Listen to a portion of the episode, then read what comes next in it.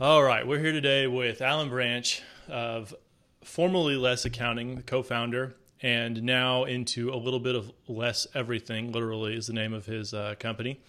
Uh, Allan, I'm going to let you dive into a little more of the details about what you're working on right now and what you've done since selling Less Accounting and kind of where things are heading.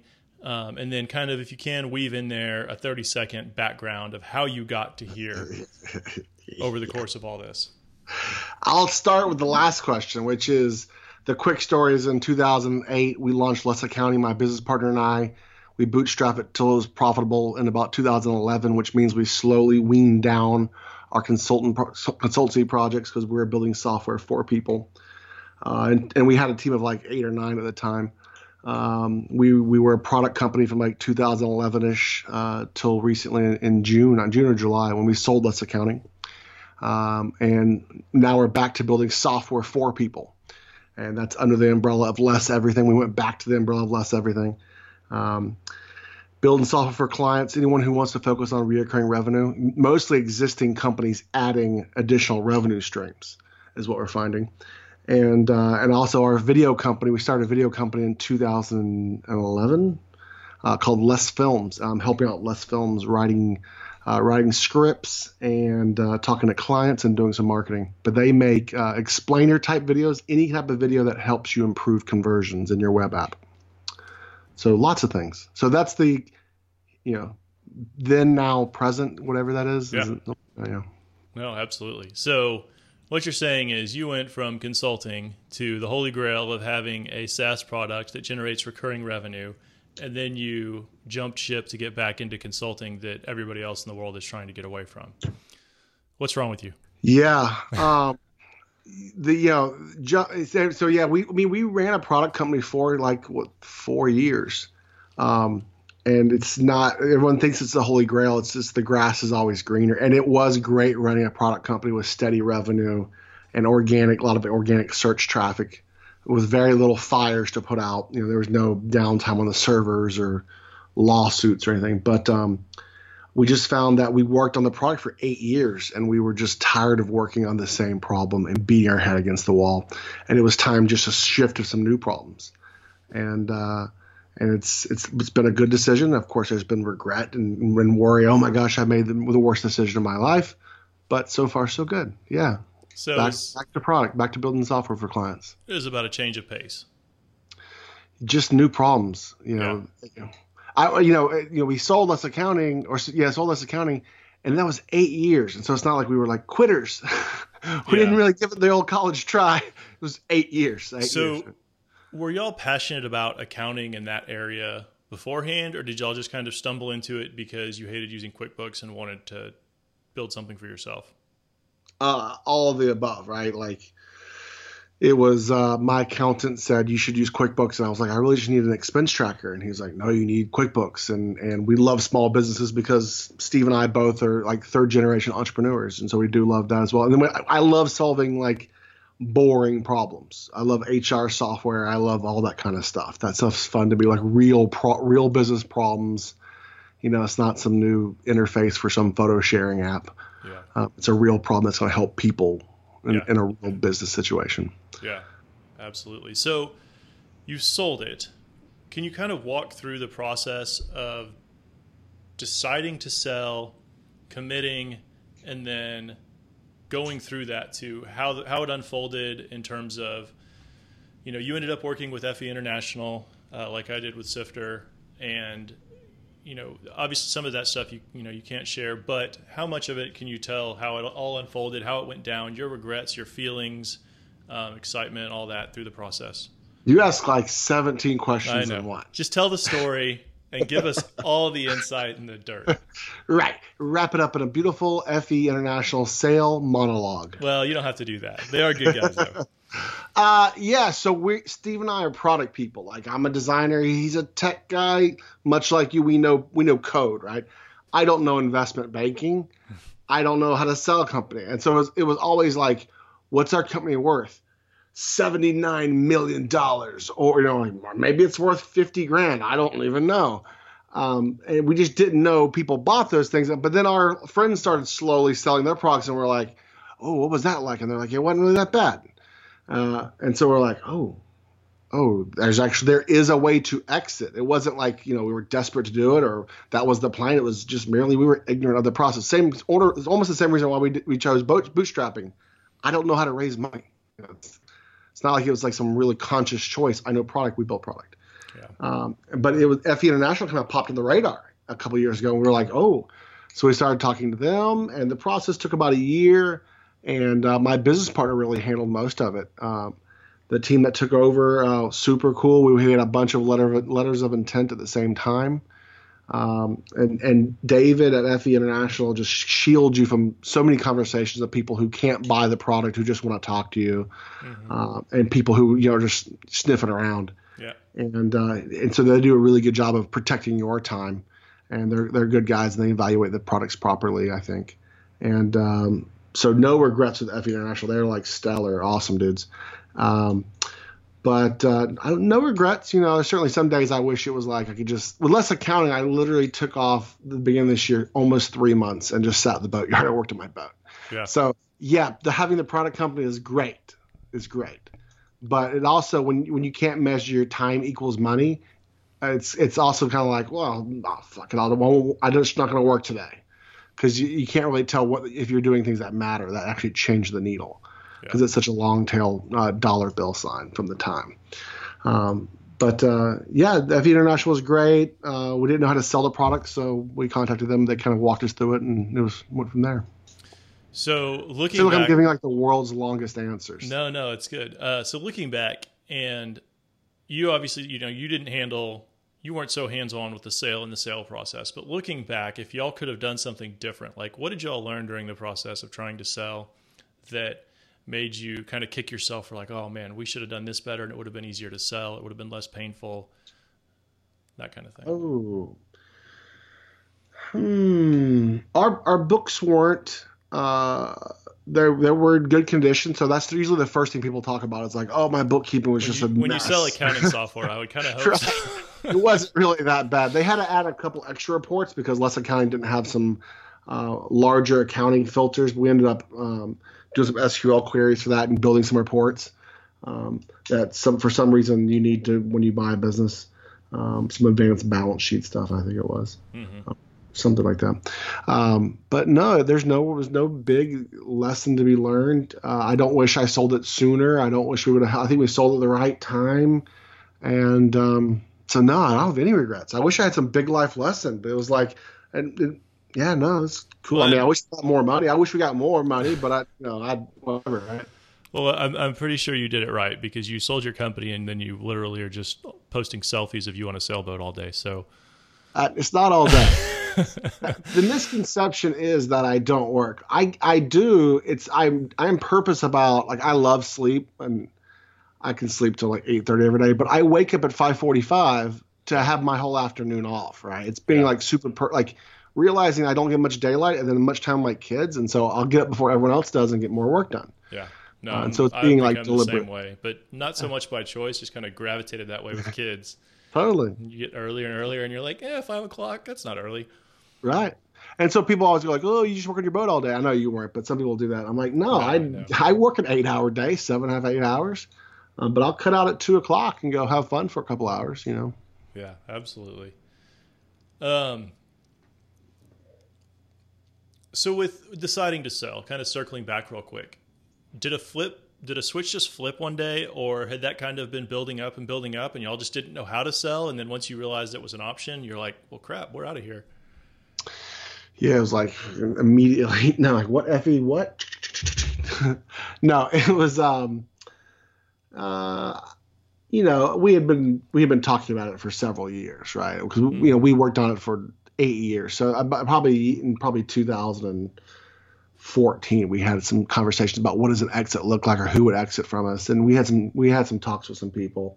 Um, but it was always just like i i don't know. It, it, once we got into the fe sales funnel we knew we wanted to sell. It was kind of like it was almost like once you decide to once you make a big decision you're like you're like maybe our tipping point wasn't at the sale it was really contacting fe international it was like okay yeah we're just gonna do it Fuck it, let's just go yeah. Uh, yeah, it was something we kind of talked about, and then we had a few friends do it, and then it was like, uh, okay, then the ball's just going. It's it's funny how much that parallels how it was with Sifter. I was like, I don't know, maybe, I don't know, maybe, and then I talked to them and I was like, all right, Yeah, it was like it's done. We're selling it. it, yeah, It's kind of like if you're thinking about trading in your car or something, and like a, like a bird, you knock a mirror off on a mailbox. You're like, ah, fuck it, we'll just get rid of it. yeah, it's like get out. I don't care lot who like that. Get- No, uh, don't put that in there. we did. We did care. Oh, so going back to the SaaS life, like what was the most difficult, stressful thing that y'all went through running an app? Um, it was self-imposed stress of uh, at least I feel that way. Always second guessing every feature, thinking it's the next thing. That's that was the biggest. You know, the revenue is very steady, and so there's as opposed to consulting, which you get a big check and it's a very emotional high, and then you have a cash flow issue. SaaS is very, and so there wasn't peaks and valleys. It was very low stress, and but you know, on the level of one to ten, it was a four, a three Yeah. but a four or three the whole time. Um, but there was never any major stress. We didn't have any doubt. It was always just going, damn it, why aren't we growing faster? Yeah. Why, you know, why, how can we get just, we got tired of asking ourselves those questions and just, it was a self imposed, like, we should be doing better. Uh, always feel like we should do better, Yeah. Uh, you know. So, and it was a, so it was like a, a form of self torture almost. I it, guess. it really is, right? No matter how fast you're growing, it's not fast enough. There's always you could be growing more. And Yeah. the question is, what am I doing wrong that I'm not growing more? Yeah. Right? We all talk to each other and somebody else is growing just a little bit faster. And it's like, well, how come I'm not doing that? What do I need to change? What am I doing wrong? And yeah. Yeah. Well, and then everyone writes these blog posts of like, this is how I raised my conversion 746% in two hours. And you're like, I just got to figure out what that one little thing is for us. That's all it is. Right. And so, like, we compare ourselves to these people who are given like this false reality of like how it really is. But, um, I think it's a, it's definitely too easy to get caught up in those comparisons. I know in the first few years, I definitely got sucked into that, and it took me a while to be like, you know what, I'm doing well. Like I'm happy. Like why do I care what, you know, if we're growing or not? Like where we are is good. Um, I think that's a difficult That's- thing to accept, though. When you go into it, you expect and you have these hopes that it's going to be everything and more, and hmm. then when it falls even slightly short of our completely unrealistic goals, we're disappointed. It's like, Right. wait a minute, should we be disappointed, or was it our goals were crazy and yeah. I mean, the tech industry, because we're scalable, they th- we think we can run at 40x of what a normal business would. A a normal business can't handle 10% growth, you know, unless there's some sort of inventory warehouse component where it's logistical. But like a car wash can't handle 10%. A restaurant, they, they only have a certain number of tables. Yeah. And uh, they're, if you told them, oh, you're going to grow 20% next year, 10%, they would be like, oh my God, yes, right? Or you're going to be in business next year. Yeah. You know, just you're going to be in business. They'd be like, oh, thank God. Um, Yeah. my, I mean, my family ran car washes that don't they you know they they don't do that they don't go up you know three x in a year, Yeah. and so we have these unrealistic expectations of ourselves because we heard about this ur- one urban legend guy that did that one thing, and so yeah, it's it's it's crazy. It's a it's a warped industry with, with unrealistic expectations. There's a lot of room for more realistic expectations throughout, for sure. For sure. Um, going back to bef- even before launching, if Mhm. you could just pick one key thing, and it could be a big thing, it could be a little thing, that Mhm. y'all would do differently, what would it be? well, uh, you mean so Anything. in like the, in the psychological sense, you know, you could say like lower your expectation, which really was like we really we beat ourselves up constantly, going like we should grow faster. So just go, hey Allan, I'd be like, Allan, uh, be prepared for a five year fight, yeah. and right, just get because it always felt like we needed that one feature, and so it was always I would say just slow down, slow down, and just and and focus on growing traffic and not features, even though features is the thing you know how to build grow traffic faster and sooner. And um and uh, you know it's not it's not you know build it they will come you know that kind of stuff so i would it's all it's all conventional stuff that amy hoy teaches now yeah. that in 2008 and and nobody was talking like this in 2008 and 2010 it was just like uh, you know what it, it, you know, no one i mean until 37 signal started talking about getting real and those kind of things Mhm. um, and so I, I feel like all my wisdom now is like common knowledge. Like I'm like the old man who's just right, like, it's common "Oh, knowledge drink for you, water." There's so many people who are you know just now starting to think about oh how can i create an app? Whether it was they didn't have enough experience and now they feel like we're there there. They know how to build things but they don't know how it actually unfolds and plays out. And so i think there's yeah. a lot of help there. I wish somebody had slapped me in the face and said look it's going to take you five to eight years before you know things are comfortable. And you know at the time i would have been like whatever that's ridiculous. It'll mm-hmm. take me six months tops Right. Um, so I think having realistic expectations is a huge part of it, and it's the thing that everybody overlooks, right? Because we know technology, uh, but none of us think about that the more soft side of building a business and mm. the resilience that it takes and all that. So I think the more people hear that and understand that they're not going to blow up in six months, the more it helps people have realistic expectations. They don't want to try and quit their job in a blaze of glory and say, you know, I'm out of here. I'm going to be a millionaire tomorrow. Um, yeah I, I talked to a guy. He's like uh, senior college. He works with like my sister-in-law's mom, and he's he's a CS major, and he's interning right now at some place in Auburn. And he's like, I want to build an app. I'm like, well, and I, or I want to build my own development agency. I was like, well, realize what that actual job is. You're not. He loves code. I'm like, you start a big company, you're not going to be coding. Yeah. You're going to get moved into a marketing sales role, grow in a company. Even if you have a consultancy, you turn into the salesperson or the or the manager. You don't. Yeah. And so realize what your job is going to be when you do that thing. And like you can build a gr- cool product that you like, but build a job that you hate. Mm-hmm. And so realize like build a job that you really want. Because for a few years we had I had a job I didn't really want. Um, and so uh, realize what the what the job actually the, the, the actual job is. Yeah. Well, we all want to believe that we build a product and the product will be great and it'll sell itself, but you know that can only get you so far, and it takes a lot more than that. Mm-hmm. Um, so one of my favorite questions that I hear a lot, and I like this question because it's different for everybody. Where did your first customers come from? How'd y'all reach them?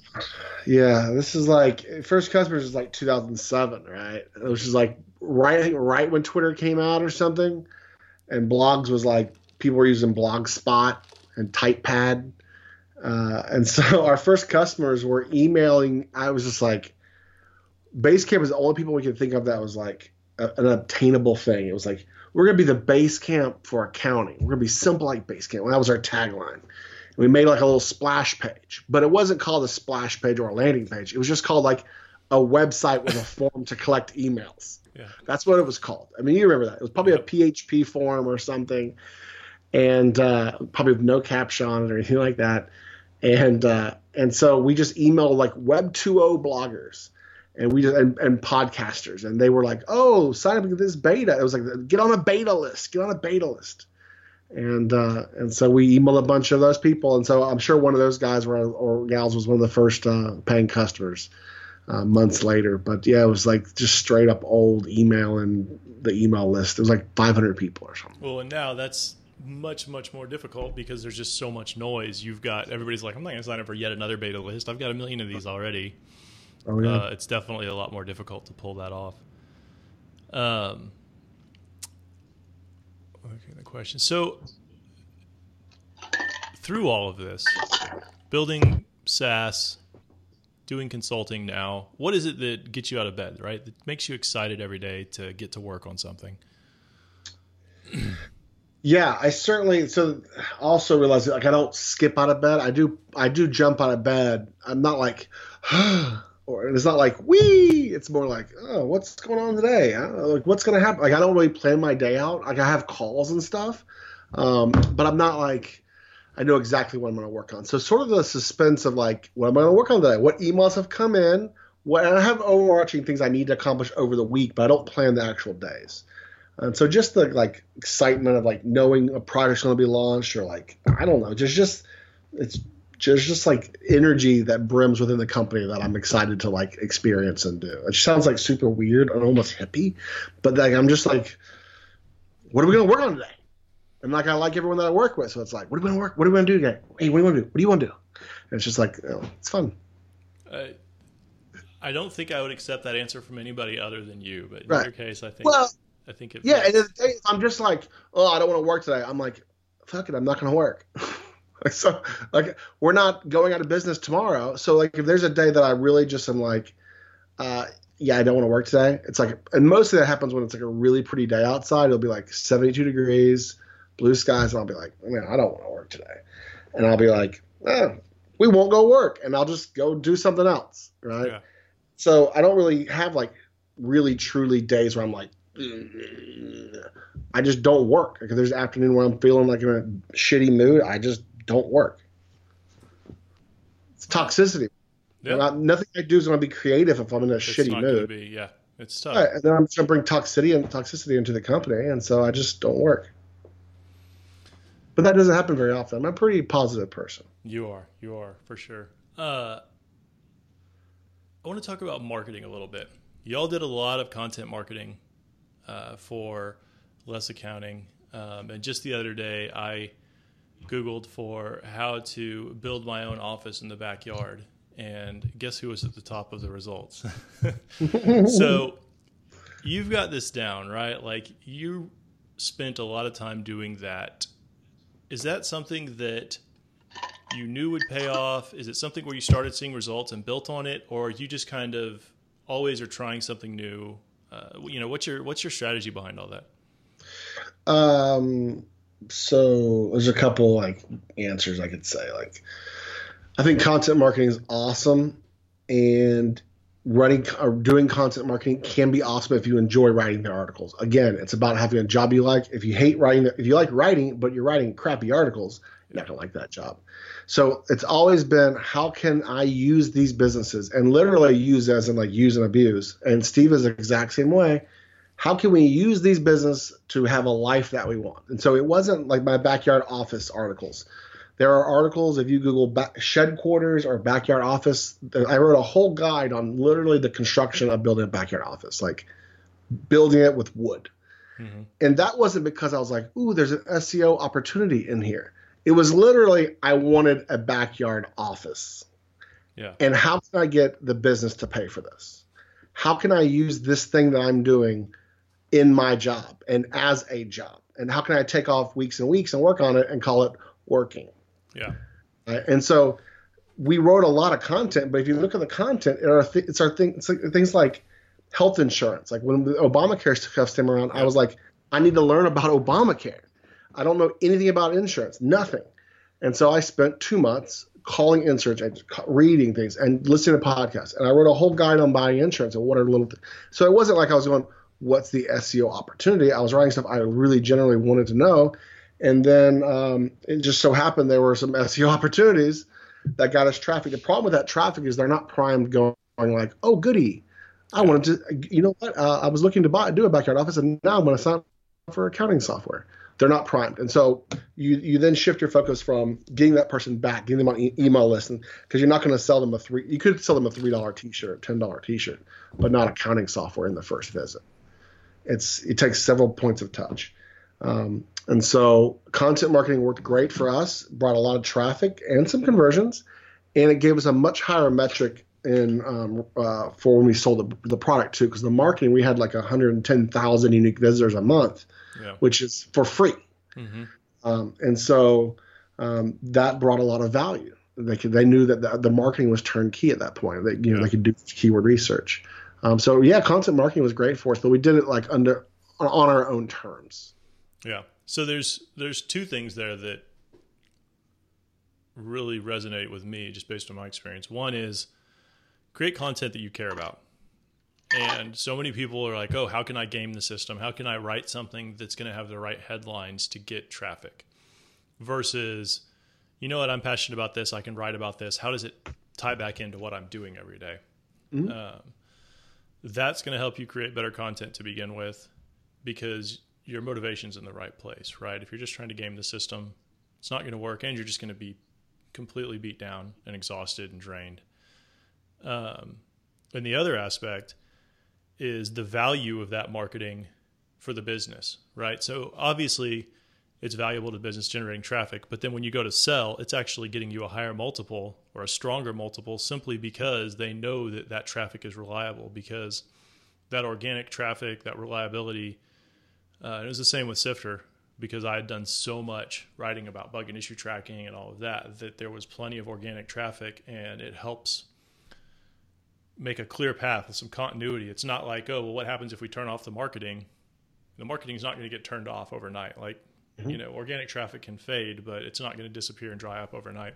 Exactly. Um, so it's one of those things where you know we get so caught up as developers and product people, we want to just design and build things, mm-hmm. but it's there's a very clear value to the marketing, uh, both for the business while you're running it, for selling it, for everything. And I think as developers, that's something that's hard to remind ourselves of because we just want to go code and you know commit code, ship code, and then wait for the money to roll in. When instead, you really got to tell people about it. If you launch an app and don't tell anybody, nobody cares. No matter mm-hmm. if Slack launched and never told anybody, Slack wouldn't be where they are, right? You have to tell people. There's marketing involved. Oh yeah, and uh, and, and I, I would take good marketing and a bad product before I'd take a great product with with no marketing. Uh, I, marketing is you know it sells a, a, bad product. QuickBooks, right? They're they're the industry leader, right? For well, but, so they're an unpleasant product, but people wouldn't use well, it if there was you know. Well, sure, yeah, yeah, for sure. There's it's a little of both, uh, and, and in hindsight, like I think back now that launching Sifter, I'm like, I should have spent about half my time on building it, half my time on marketing it. Oh, as yeah. much as I didn't enjoy marketing, like the reality is you have to do that or nobody's going to know about it. nobody's going to buy it. And there are some there are some wins you can do with SEO. I'm not going to say that we didn't write. There are some SEO articles. I wasn't writing them. Uh, I would do a little bit of keyword research. You can hire somebody to keyword research, but I don't wouldn't put, put a lot of like onus in SEO. SEO is a long term, one to two year type of a play um, that you can do a little bit of if the mar- if if the product is right.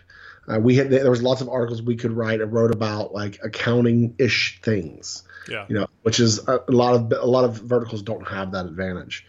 Um, but when you start playing the SEO game, it's an arms race. If you have competitors and you're doing SEO and they're doing SEO, it's not something. There's no differentiator in there. Like unless you're writing it really swayed to your personality. And so that's why content marketing, for, you know, the only thing QuickBooks doesn't have and Xero doesn't have is us. And so if, if we're just straight playing the SEO game, they're going to win because they have, you know, they spend seventy million dollars a year. We yeah. spent, we were spending like three eighty or something. Yeah. Uh, yeah. Well, and, and I think I'm not going to remember the exact wording, but on your homepage, it's uh, it used to say I don't know if it still does. All accounting software sucks. We just suck less, mm-hmm. right? And it's that personality that so many people too are afraid to have that personality, that point of view, and just put a stake in the ground and be like, "Here it is." But you know, and I'm sure I'm not the first person to comment on that either. Mm-hmm. I don't mm-hmm. know how much you know you, you, quantified how that affected growth or anything like that, yeah. but um, I think it's having that opinion, having that stake in the ground, being able to make a statement and differentiate yourselves from all the other big players that are trying to be buttoned up accounting software. Uh, you know, it, it there's value in it, and everybody, you know, their taglines and all the software is such and such simplified, right? or like mm-hmm.